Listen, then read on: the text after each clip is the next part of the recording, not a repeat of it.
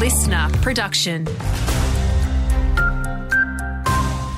Hey there, it's Andrew Shaw with the latest from around the Goulburn Valley. Duck hunting will continue in Victoria with the state government refusing to ban the practice. Danny Ryan from Field and Game Australia says he's pleased with the decision, but he's still expecting plenty of blowback. I have no doubt that the likes of the RSPCA and Animals Australia and a few of those other radicals will uh, be jumping up and down and yelling and screaming. And uh, we've already seen one particular Victorian politician this morning who is extremely upset by this outcome.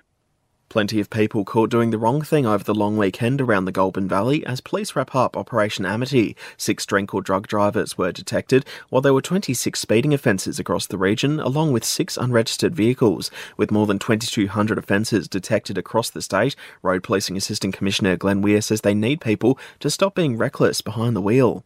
Nicotine patches will soon be banned inside Victorian jails because of concerns inmates are abusing the privilege. Ex prisoners describe cases of new inmates being coerced into handing over their patches, which are then boiled to extract nicotine for smoking. Smoking was first banned in prison back in 2015, leading to riots at the time. Briefly, just a reminder that free on street parking wraps up across Shepparton tomorrow. Council provided that free parking from the start of December to encourage more people to the CBD during the festive period. And take extra care on Goulburn Valley roads this morning with school zones back as students start the school year. Last year's road toll was a 15 year high in Victoria. Jason Chambers from KidSafe Victoria says it is important to remember children lack traffic experience. Particularly at this time of year, around school areas, around kinders and daycares, when there's lots of activity and lots of excited kids in the morning and tired kids in the afternoon, it's really important that drivers are extra cautious.